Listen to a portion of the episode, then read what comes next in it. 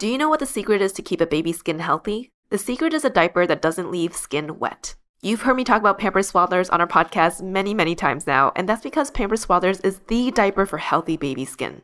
Pampers Swaddlers absorbs wetness better than the leading value brand and provides up to 100% leak-proof skin protection and up to 0% skin irritation. And if you're a fan of Pampers, you've got to check out their new Pampers Free and Gentle wipes, which clean better than Huggies Natural Care and are 5 times stronger so they resist tearing during a diaper change. With Free and Gentle, mess meets its match. And if you're like me and you love saving and getting rewarded for something you gotta buy anyway, like diapers, don't forget to download the Pampers Club app today and earn Pampers Cash. You can redeem your Pampers Cash for exclusive Pampers coupon savings and rewards. Try Swaddlers with new Pampers Free and Gentle wipes for healthy baby skin. For trusted protection, trust Pampers, the number one pediatrician recommended brand.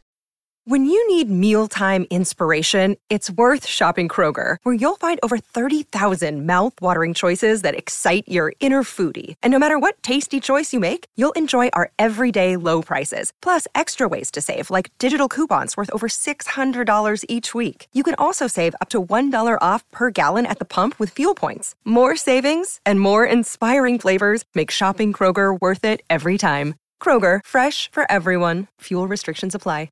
Welcome to ABG, Asian Boss Girl, a podcast for the modern day Asian American woman. My name is Helen. I'm Mel. I'm Janet. And I'm Matt.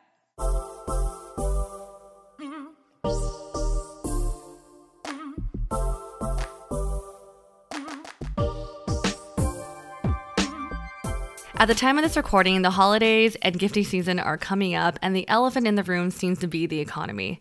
All year, we heard whispers of a recession, and in recent months, we've seen news of layoffs in staggering numbers. With many of our friends still working in corporate, we've seen how this has affected the ones close to us. If you're impacted, we are so sorry and hope that you'll stay strong as you find your next opportunity. And we're not feeling your best, remember, it's okay to receive and ask for support. Before we introduce today's guest, here's some important context. Given recent and current events, we wanted to invite someone who lost their job during the recent layoffs. However, we realized non disparagement clauses are often folded into severance packages, and we didn't want to accidentally put anyone at risk of not being eligible for their full package. For anyone who's never heard of non disparagement clauses or aren't sure what they are, non disparagement clauses are written into contracts, for example, at hiring or in separation agreements, to prevent the employee from speaking ill of their current or former employer. In the case of the latter, companies will make signing the non-disparagement clause a condition of getting your severance money and or benefits. So we thought, what's another valuable perspective? The person on the other side of the table or Zoom call. Today's guest is Matt Ogawa. He is the Vice President of Human Resources at Meta Inc., aka Facebook, where his team focuses on organizational design, talent management, and leadership coaching. He is also involved in many facets of the larger Asian Pacific Islander community and is the executive advisor for the Meta API Resource Group. Now, we've all heard about the large amount of layoffs that are currently happening in the tech industry. By interviewing Matt, we hope to share some context that could perhaps provide some insight for those who have lost their jobs and helpful advice as you find your footing and regain a sense of security again. So, without further ado, welcome, Matt. Thank Yay. you for having me. Thank you. Thank you so much for having me. Thanks so much for being here. Matt is actually one of our very good friends and honestly one of the best people that we know. you're so, so kind and such a thoughtful person that a lot of people would be surprised that you're sort of on the other side of the table carrying out some of these layoffs. Yeah. Mm-hmm. yeah. And I mean, I haven't talked to you personally about this topic yet, other than sending you a message saying that I hope you're okay. So I hope you are okay. Um, and just know that we really appreciate you coming onto this episode to share your experience here. Yeah, of mm-hmm. course. So, to jump into our first question, we would love to just understand how did the company decide who to let go, if you can answer that? And what was and has been the reasoning for these mass layoffs within the tech industry? Yeah, I think um, so. Just to just to put it out there, a couple of things um, I wanted to say before we jump in is one is, um, also, you know, a lot of what I'm going to share is some of it is my personal opinion, some of it is you know my experience. I've done HR for I don't know a long time. And so, um, fortunately, or maybe unfortunately, I've been through layoffs many times on both sides. Um, I've had mm. my role impacted. Um, I've been on this side of it a lot. But um, to answer your question, you know, from a meta perspective, there's a lot. Um, sort of disclaimer I'll put out there first of all is um, there's some stuff that we can't share, and that's more just to protect the actual employees that were impacted. So, for example, if I were to say, well, we we impacted everybody that was wearing a blue shirt, um, mm. you know, some people may not want others to know that they're wearing a blue shirt, and so um, we don't want to identify that information for them. But um, as with anything, layoffs is a very, in, in terms of my experience, in-depth process that involves a lot of people um, whether it be a lawyer, whether it be an HR person, whether it be a leader, to really look at a lot of different um, things. So um, we looked at, as with any company, it's sort of standard process. You look at you look at a list of criteria. Um, not everybody will fit all of those criteria, which is okay.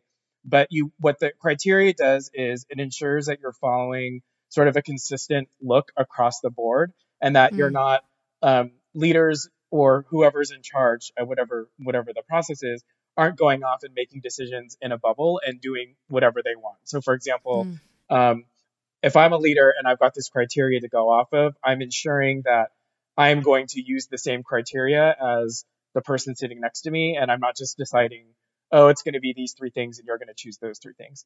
So, mm-hmm. you know, in the in the case that I was just in, Meta decided on a list of criteria that we felt was right based on the on the business needs, um, and then kind of went started there, and then kind of iterated off of that. Mm. This is so actually very insightful because it makes it makes sense because that way, if everyone's following the same, I guess like uh, I don't say prerequisites for like I guess different needs. That way you you, you kind of ensure that one say manager isn't going like totally off the charts and just kind of I guess like letting go people based on personal opinions or whatnot. So it's really good to hear that I guess companies have like a um, a standard they go by. Yeah. Yeah.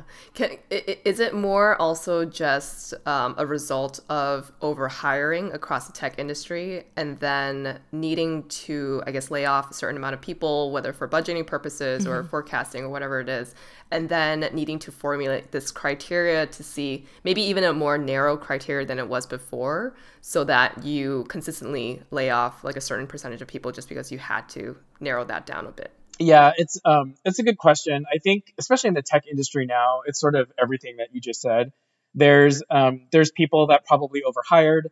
There's people where um, there might be a product or a, a, feature of a product that they're not working on anymore, so they don't really need mm. those people, and they don't necessarily the role might not be fungible or the role um, and, and I should probably say what that means. Fungible means that um, a person in that role could do any other role. So if I'm a software engineer here, I could be a software engineer there but oftentimes what happens, um, especially now with how big Silicon Valley is, is you might have an engineer that works on a very specific thing, and that thing is not needed anymore, and you don't have anywhere to put that person. Um, so mm-hmm. rather than mm-hmm. make work up for them to do, a company may decide that they um, want to eliminate the role, um, and therefore that's when, in, in, in, that example, where a layoff may take place there. Um, but to kind of answer your other question, it is a lot of things. It, it could be overhiring. It could be the finance piece of it. Um, the company's not making enough money. It could be that, um, as I said before, that, that there's a project or a, a, feature that's being deprecated that people aren't needing to work on anymore. Or it could literally just be that um, there's a change in strategy. Um, I've worked at companies before where you know there there was a big. I worked in retail, my job right before Meta, and at one point there was going to be this big push towards um, like an online presence and not so much emphasis on like brick and mortar stores. Mm-hmm. Which means you then don't need all those people focused on brick and mortar stores anymore because the company's changed direction. Mm-hmm. Mm, got it. And um, I guess for layoffs, like how were they conducted? Um, I know things probably have changed with you know the COVID situation. Like, do you guys usually conduct them like in person, via email, Zoom? Like, I guess what is the protocol? Yeah, it's um, I've done it you know 50 different ways um, with this most recent one. And all this information um, mark actually our ceo did a, a post publicly um, and on, on, our website kind of walking through what was going to look like um, in, because you know the company wanted to be very transparent. We did our uh, notifications via email um, very early in the morning. So the day before um, the day before it all happened uh, there was a company announcement that there were going to be layoffs the next, you know, within the next day. Um, and so sort of be checking your email by X time. Um, and then emails went out, and first wave of emails were that your role has been impacted, and here's sort of what the company can do for you and what you know what your severance package is going to look like. And then there's another email that you know what for the people whose role was not impacted. Um, and so that's how we did that. Um, from the email, um, I know a lot of people might say, wow, that seems insensitive to send an email. I think what we wanted mm. to do, given the number of people that mm. um, were impacted, we didn't want people to have to wait. Uh, and, and this is pretty normal. Um, I've, I've had to do this before in other companies is you don't want to tell someone that there's going to be layoffs and then have them wait like a week or even a day to just be wondering, mm. oh my mm. gosh, is my role impacted? Um, but in in our case, um, and what our CEO said, you know, publicly is we are notifying people via email. But if somebody wants to talk to someone in person, they can do that um, by scheduling time with someone after the fact. But then it's up to them, and they can be very clear on what questions they have, um, and then and then the conversation can be more focused on them. And again, to put in my personal opinion, and also having gone through this myself, is sometimes in the moment talking to someone it's hard because you're processing so much you don't know what mm-hmm. questions you have until maybe 24 hours later when you've read through things or you've talked to your peers or you've talked to other folks so um, it really just depends on um, on the situation but that, that's what we did for ours i would assume that after that email is sent out yes it's the quickest way to sort of notify everyone but i'm assuming that every single person is gonna look towards someone like you, Matt, to be like, hey, what's going on? Mm. So, did your inbox get basically the message was forwarded back to you and to say, hey, Matt, let's set up some time? and you get all those emails back to you and you have to set up time to talk to them? No, actually, and um, I would say anytime I've done a layoff, whether it be people being notified by email or I've had situations where I've even had to actually tell someone that their role was eliminated. Um, and the number of, of times where I sort of get a follow up, you know, question, ping, email, whatever it might be, is actually fairly low. Um, and I think that has to do with the messaging that's out there. Is um, you know, companies are pretty usually pretty clear. This is a final decision. Uh, well, actually, just in the U.S. because it's different in other countries, but in the U.S. it is a final decision. In other countries, they have what's called a consultation, where you're notified that your role may be eliminated, but there's actually a discussion that happens. But mm-hmm. I think when people go into it knowing that it's a final decision, they get the business context of why. Um, then you know it it oftentimes they don't like it, but it makes sense to them, and then they quickly move to you know what does my severance package look like? What does you know how how much longer am I going to be employed? All that kind of stuff, benefits questions, that sort that sort of thing. Mm. And is that are those details usually described um, or discussed in a follow up meeting, or is it given through that same email? Most companies will do both, mm-hmm. where um, they'll detail it in an email, uh, and then they'll. Honestly, though, again, when I've been on the other side of things, it's a lot of legalese mm-hmm. that um, I'm like, okay, half of this doesn't make sense. So, um, you know, a lot of people do offer the conversation afterwards just so they can sort of I'm using air quotes, but translate what mm-hmm. what act, what act that actually means. Mm. Mm-hmm. Mm-hmm. Got it. Yeah. Thank you for sharing the thinking behind that. I think when you come from the perspective of someone who's sat on both sides of the table, it's really helpful to understand why an email on the surface might sound like it's kind of cold, but um, it actually mm-hmm. is saving kind of wasted time for the individual. Yeah, and and I'll add, you know, there's been other other companies that have done group notifications, whether it be mm. in person or over Zoom, right? Where you you know you you might log onto a Zoom with 15 other people and people might not be prepared for others to know that they were impacted and so we really wanted to go um, and, and actually mm. most companies will want to go for privacy mm. um, and letting you process on your own time with the information you need and then a follow-up after that mm. yeah i see oof mm. that's tough mm-hmm. what i'm like what would i do yeah. if i got that email of like layoffs are coming and those 24 hours out my mind would just be swirling and then right after you lay you know they get the layoff email you does does your company escort them out basically within like 24 hours to make sure there's no ruckus mm. that follows for any disgruntled employees yeah i've seen it happen that way um at other i mean the thing right now with covid is you know so many people are working from home anyway um, mm-hmm. In our situation, emails went out before 7 a.m. your local time. So it was before most people had gone into the office anyway. Um, mm. And, but yeah, I, I mean, I think what, to your point, Helen, what you want to do is have the shortest amount of time between people find out about uh, oh these are coming and then when you actually find out about what if you were impacted or not mm. well thank you for sharing those details matt um, looking now back in hindsight through i mean you've shared you've been through a number of layoffs but for this particular one is there anything that you would have done differently? Um, especially as you said, you've been very open about putting yourself out there to be a resource for anyone, but that probably is a two way street. And I'm, sh- I'm sure you've received a lot of feedback and read messages from people who are impacted. After all of this, is there anything that you would have done differently?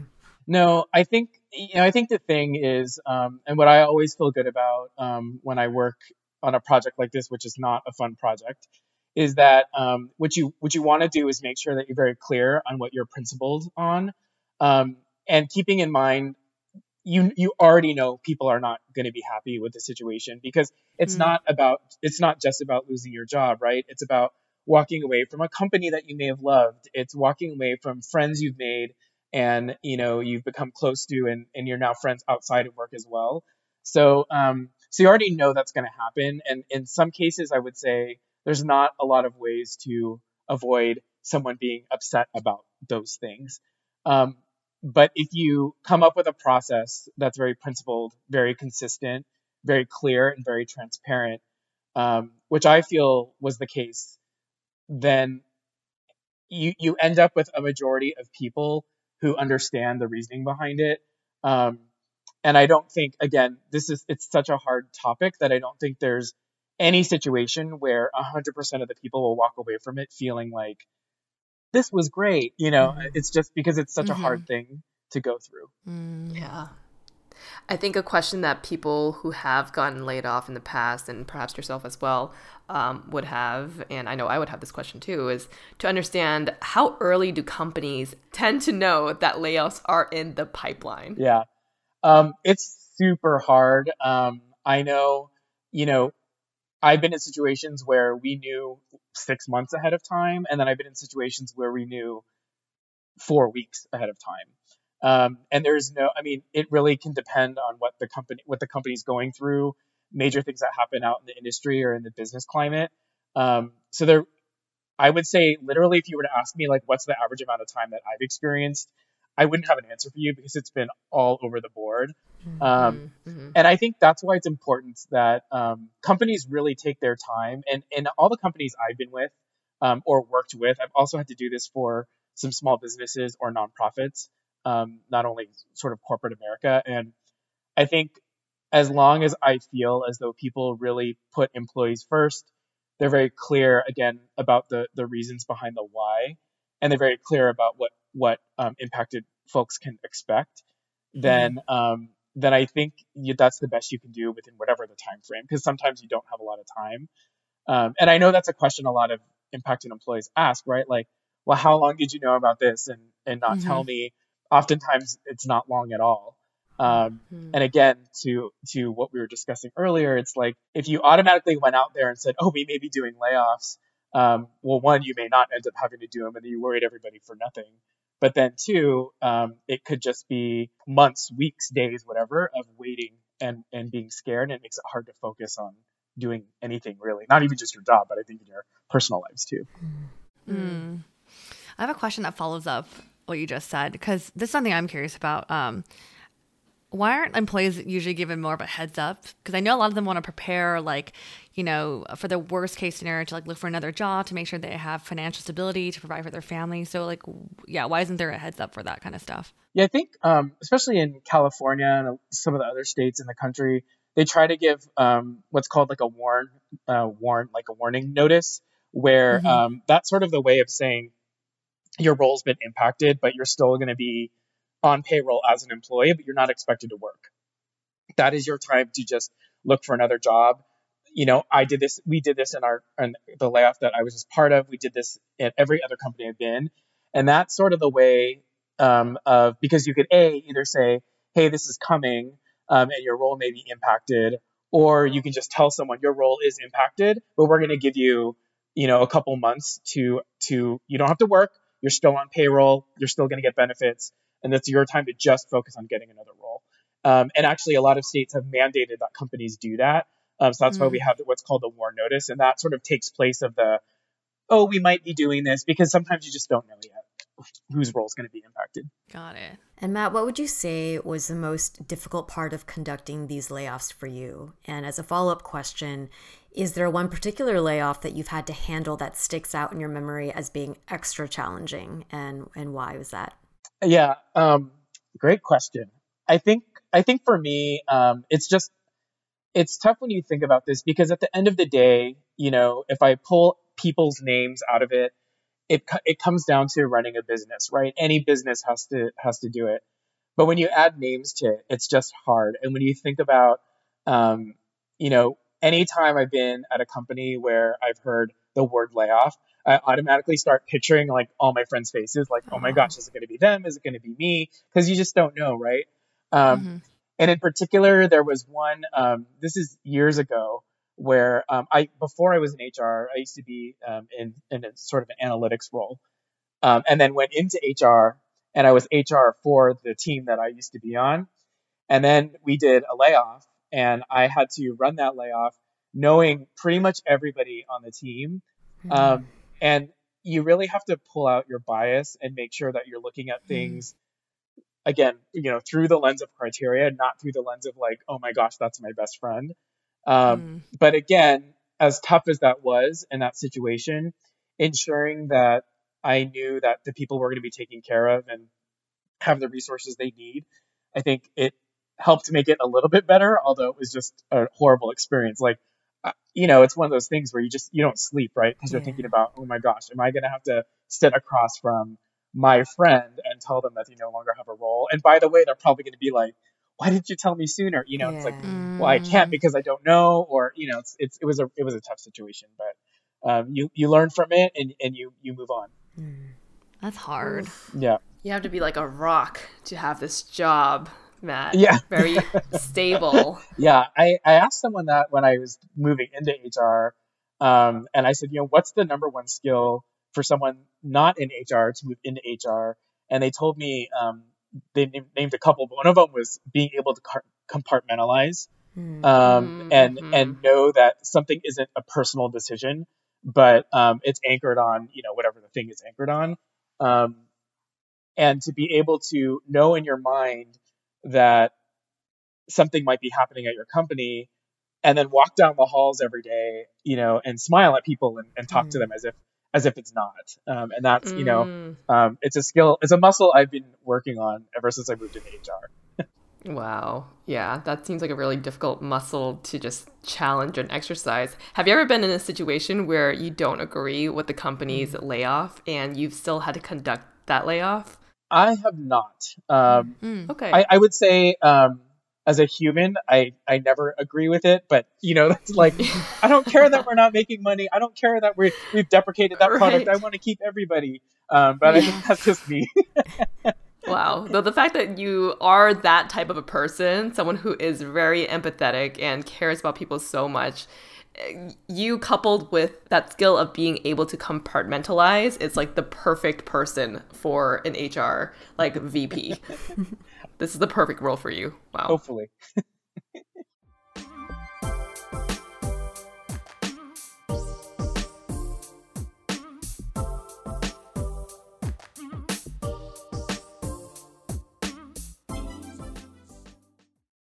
Do you know what the secret is to keep a baby's skin healthy? The secret is a diaper that doesn't leave skin wet. You've heard me talk about Pampers Swaddlers on our podcast many, many times now, and that's because Pampers Swaddlers is the diaper for healthy baby skin.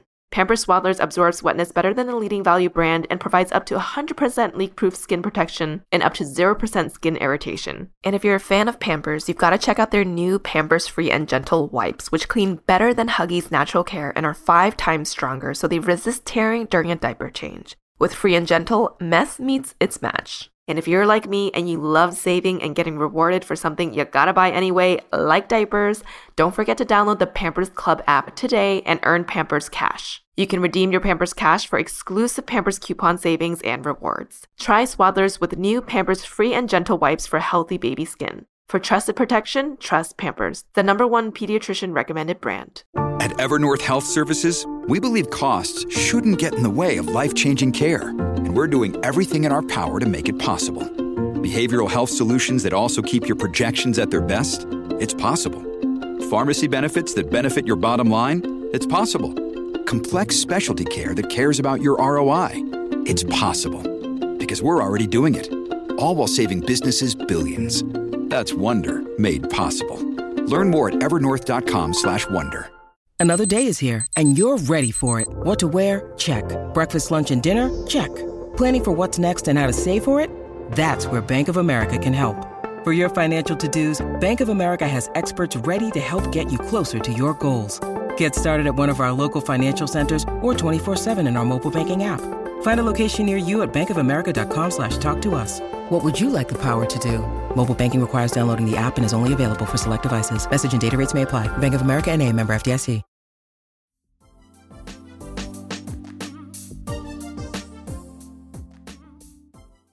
Well, you recently posted about the meta layoffs on LinkedIn, right? Yep. And you said, quote, Whenever something like this happens, I try to put myself into the shoes of those that are directly impacted.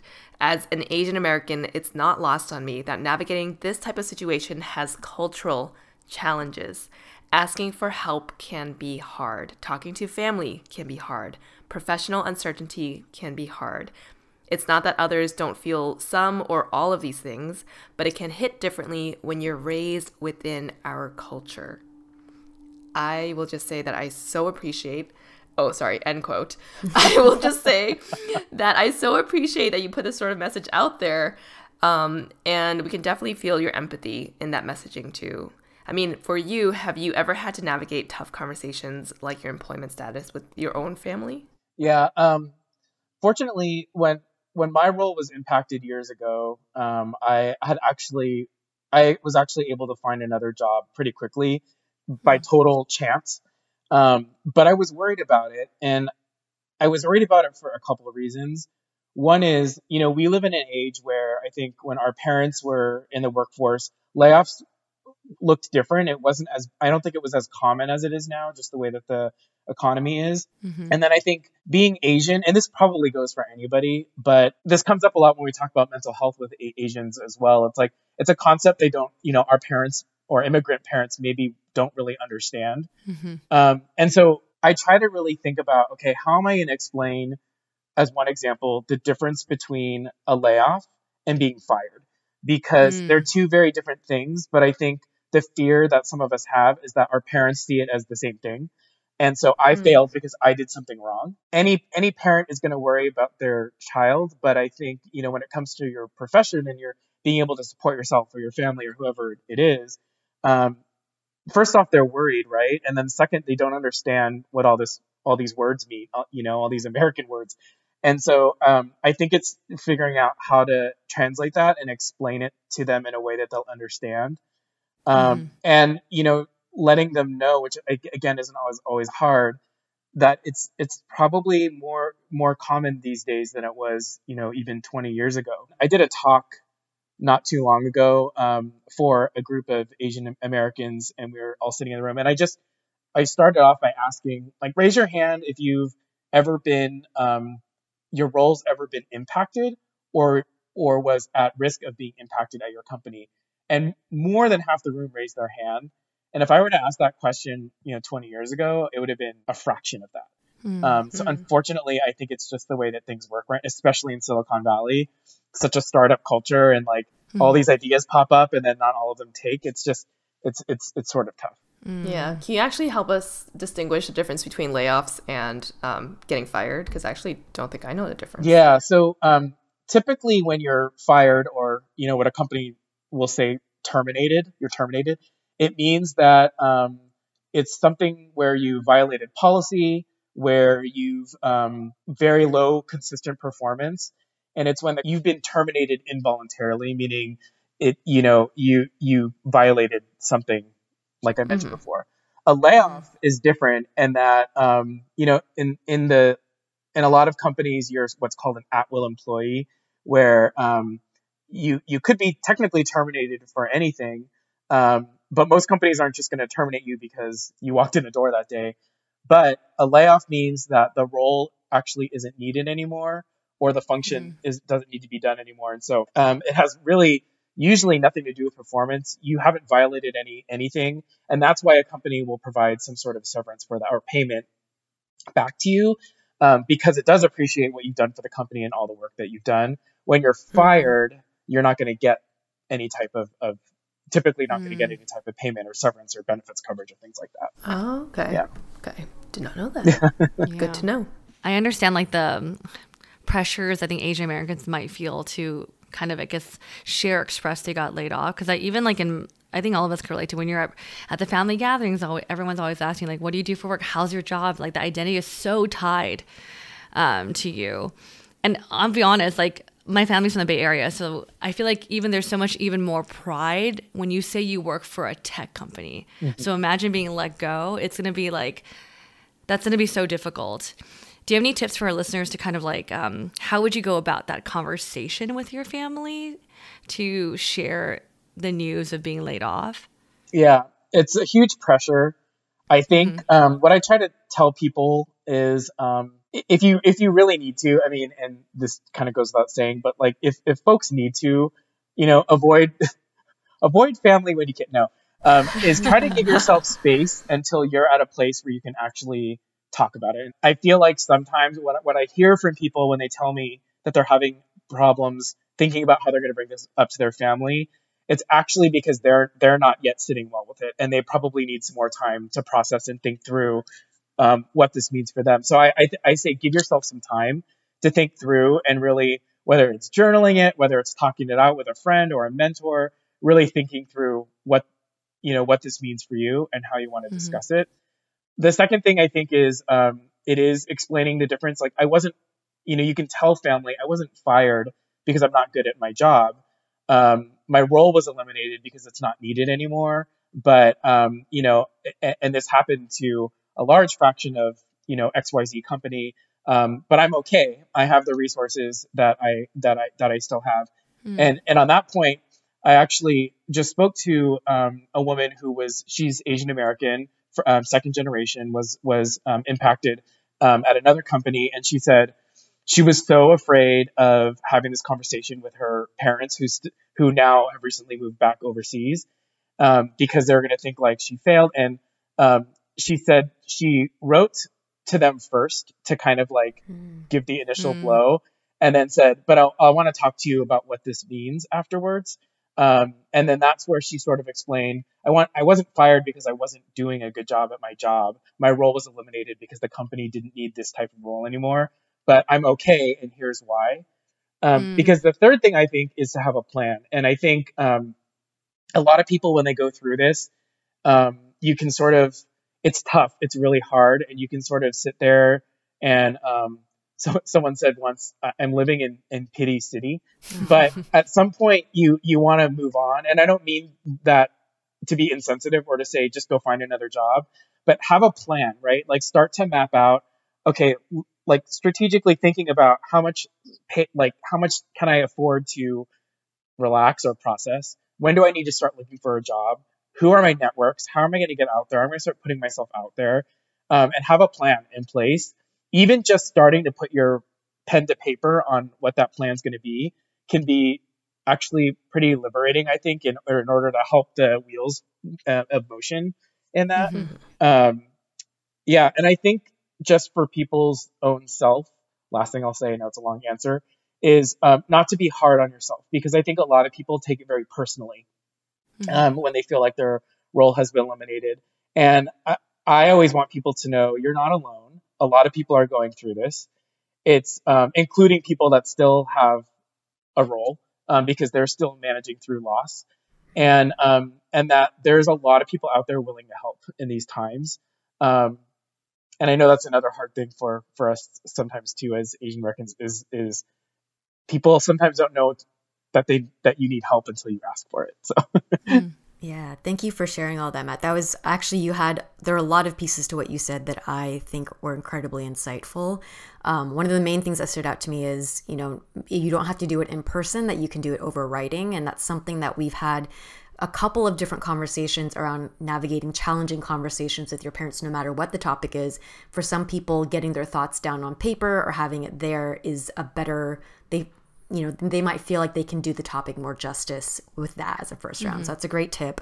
Um, and along the lines of what you're saying in terms of asking for support, uh, in the same LinkedIn post uh, with the the messaging that you shared before, you also added quote to any of my metamates out there and especially apis if there is anything i can do to help please let me know i see you and i know you've all got it in you to land on your feet end quote we as you had kind of started sharing know that for the asian american community asking for help can be hard um, especially if the person they reach out to is more senior and perhaps someone they didn't get much face time with um, earlier in their career.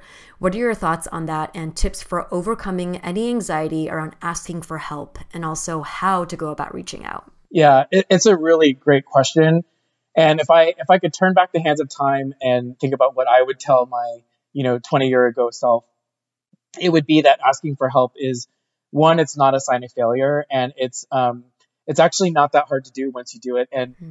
um, sitting on the side of the of the table that I sit on, I know how many people, just how many people are willing to take those calls, LinkedIn requests, emails, Instagram, like whatever, um, to help because a lot of people want to help because, especially those like I wrote that on my LinkedIn because I grew up in an Asian household with an Asian culture and I know what it's like and I know how hard it is for myself to ask for help. And so I wanted to just open the door to say, I know it's hard, but ask me and mm-hmm. you know, I'm I'm happy to help wherever I can. Um, in the absence of that, though, I think people need to give themselves the credit they deserve. People have, you know, worked really hard in school. They've worked really hard to interview. They've worked really hard to get a job. Um, and they owe it to themselves to be able to ask for help in times like this, where, where I think, um, you know, they didn't ask for a layoff, um, but they've worked really hard to get where they are. And um, this is just part of someone's career and their journey is um, to put that fear aside or maybe just like own that fear and put themselves out there and say, I need help. Um, I would love thoughts on doing this. Um, and you know, the way the world has a funny way of working and things come full circle. And I, I honestly believe that um, you put things out there, things will come back to you, and that so many people are are open to having those conversations without expecting anything in return. Because mm-hmm. I know for me that was always like, I don't have anything to offer this person, but I'm asking them for help. That's that's totally fine. I think mm. um, it, it it all comes out in the wash. yeah, most likely that person has, you know, or someone else has given them the time and that advice. So it's kind of like potentially their way of paying back for what they've gained in their career. Yep. Yeah, of course. If you put yourself in the shoes of someone who was just laid off and they're interviewing for a new role, how should they speak to past layoffs during their job search without it negatively impacting a potential employer's perception of them? I mean, is it something that you would bring up at all? I would. Um, I would mm. put it out there for a couple of reasons. One is sometimes employers can tell because they can look at a resume and, and be like, why did this person stop working right there? And as as an employer, I'm gonna want I'd rather have them say my role was eliminated.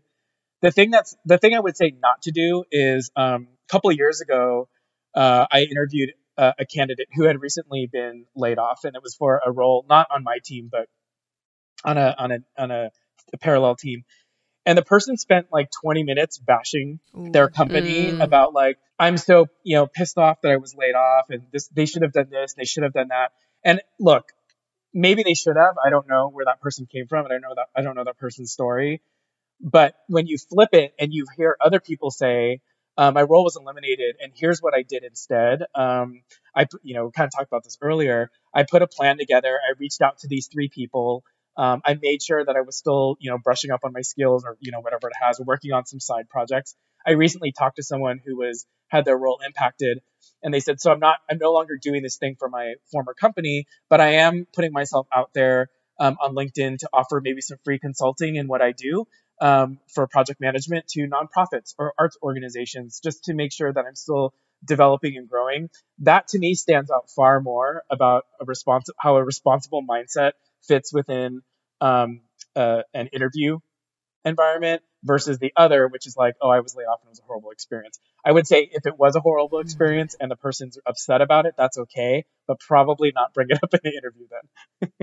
This is extremely helpful. Very good advice. Yeah. Yeah. it's like obviously don't, but sometimes you got to tell people, Yeah. don't do that. and you know sometimes um, especially for people and I, I think this happens with apis too is like we hold stuff in until we're get, like someone opens the door for us and no, no. i don't i think sometimes like interviews especially and this i think this happens when i interview people that are asian like they automatically walk in with like this level of comfort like oh yeah yeah you know um, but I see you. You Asian. I'm Asian exactly, too. exactly. or you know this person, you know that person, and then, but you sometimes can get too comfortable, and I think Mm. overshare in a way that um, actually doesn't make yourself look good. Hmm. Um, and so I think you have to be thoughtful about it. But I do think that, um, especially, it's um, it's if if somebody says that their role was eliminated, and here's what I did, it shows me that they weren't afraid to manage that.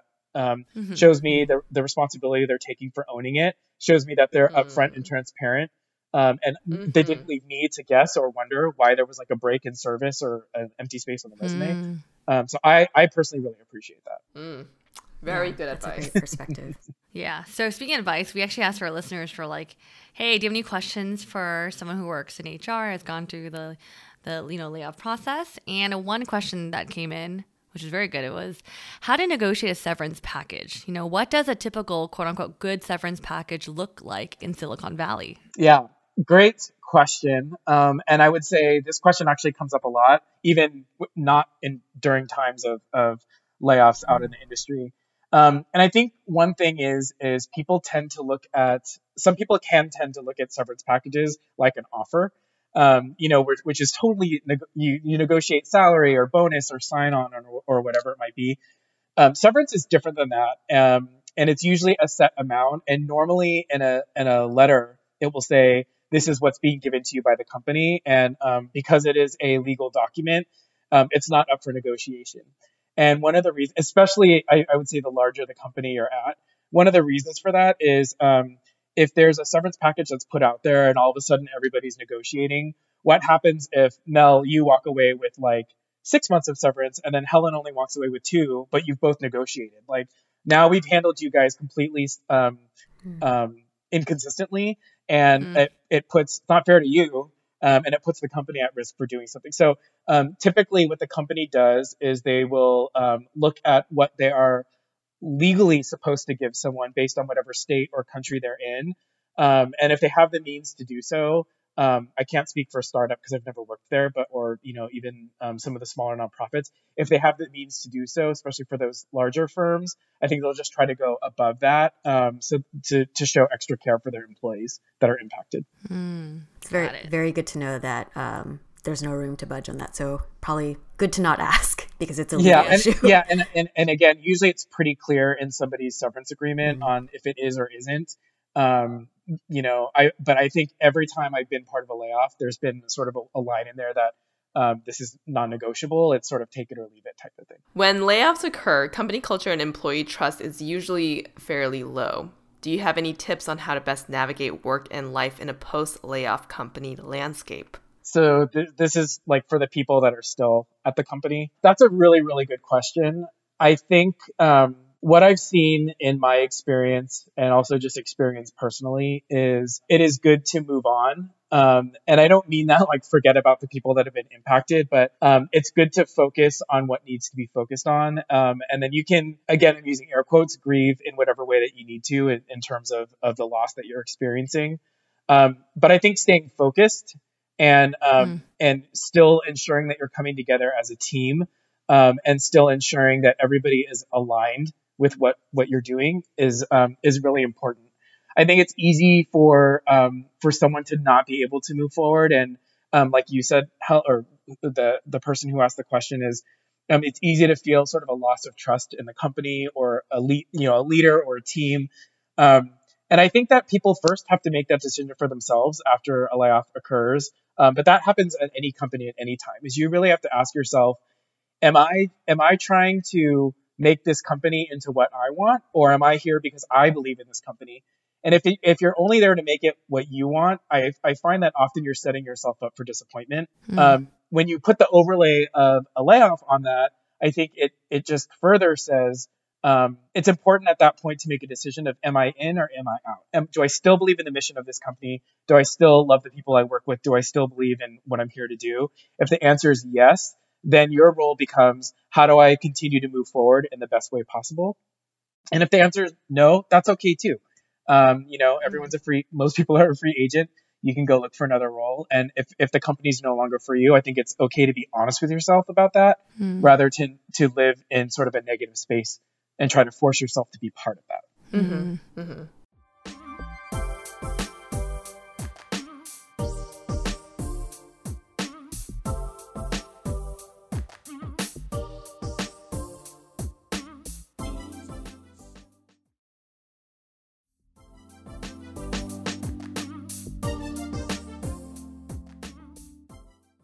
Have one more question. Um, I think it is such a unique experience for us to have you, as someone who is doing some of the layoffs, to have you on this podcast. And even though you mentioned earlier that you're really good at compartmentalizing, at the end of the day, you're still you're still human, Matt. like, and I. I I hate this question, but I have to ask, like, how how are you doing? All of a sudden, I break down in tears. No, um, no, no, no. we we gave you we opened up the space for you to talk. Safe Thank space. you. Thank you. No, Yes. um, I'm I'm doing well. I think um, one of the one of the reasons why it's it's tough work because you're you know you're doing something where we everything we've talked about earlier. But one of the things, anytime I've been I've been able to be part of a layoff, and I'm not saying that um, everything I have said has gone exactly the way that I had personally wanted it to, but to to try and influence um, how something can go, um, you know, I think is makes me that sits well with me. To be able to say that I Mhm. I want to make sure that we're thinking you know employee first and knowing that everybody in the room is in agreement with that actually feels really good. Um, I you know walking in, I think as someone who is Asian American who can sit at the table, who can actually represent what it's going to be like for those that are Asian American that are going through this on the other side of the table. I think um, it, it feels good for me to be able to represent that and actually, you know, give that as as an experience that's going to be part of this because a lot of companies don't have that, and I think um, I don't think a lot of people appreciate how how it is to grow up Asian, especially if you live in California or the Silicon Valley um, and you're you know you're not used to it. So I think being able to influence on those things um, make me feel good, but it's tough. It's really hard. There's a lot of sleepless nights. There's a lot of like, okay, what am I going to do today to like refill my cup, right? Am I going to go on a hike? Am I going to try to like hang out with friends or laugh really hard at something? Um, and then you kind of flip flop back and forth, right? Because then there's like the guilt of like, how can I be having fun right now when all this stuff is going on, you know? Um, but I and I say this to everybody that is a peer of mine um, that it's that you know when you go on a flight, right? You and the emergency mask comes down. Like I remember when I was little, I was like, what? What? My parents have to put it on themselves first, like. But I realized, yeah, we are no good to other people if we're not energized, if we're not thinking thinking straight, if we're not um, able to be at our best to help other people. So I think self care is extremely important. I had to keep reminding myself, like, go for a walk today, Matt. Like, get out there and go for a run or a bike ride or something, just to get my mind off of it and and not think about it, because otherwise it's just like it really mm-hmm. drains on you. So, but I'm I'm mm-hmm. doing well now. Thank you for asking. I think. Um, I've been off work for a bit, and I'll, I have a couple more weeks left. So I think having that space to just, you know, be me mm-hmm. is helpful. Yeah. Love that answer and very happy to hear that you are doing well. Thank you so much for sharing Yeah. all of this. Yeah, I kind of I hope that you know both parties on both sides of the table is able to find time to fill their cups. Thank you so much, Matt, for being here with us today. The knowledge you shared as an HR professional, context around the topic as it pertains to your company, and advice as someone in a hiring position will hopefully be helpful to our listeners. Thank you to our community members who took the time to share their questions for this episode. We hope Matt's answers provide some insight and greater peace of mind. We're thinking of all of you who are impacted by the layoffs. Know that we're cheering you on and confident that you'll make it through. If you're seeking community during this time, feel free to check out our uh, Discord community, the ABG Collective. If you don't already, please follow us on Spotify, subscribe to us on Apple Podcasts, leave us a rating and review, and share this episode with your friends. You can also support us through monthly donations at anchor.fm slash asianbossgirl slash support or get some merch at asianbossgirl.myshopify.com. If you resonated with today's episode, let us know in the comments of our IG post. And if you'd like to put faces to our names, you can find us on YouTube where we share vlogs, an audience Q&A segment called Dear ABG, and much more. Our handle on both platforms is at Asian Boss Girl. If you'd like to send a shout out to a friend, check out our Linktree in our link in bio and click on shoutouts. And last but not least, thank you to our super talented editor, Michelle, for working all her magic on our episodes, including this one. In addition to our main show that releases every Thursday, we now each host mini shows that release on Tuesdays. Tune into K Dreaming with Mel, Living Well with Janet, and Spill the Baby Tea with Helen.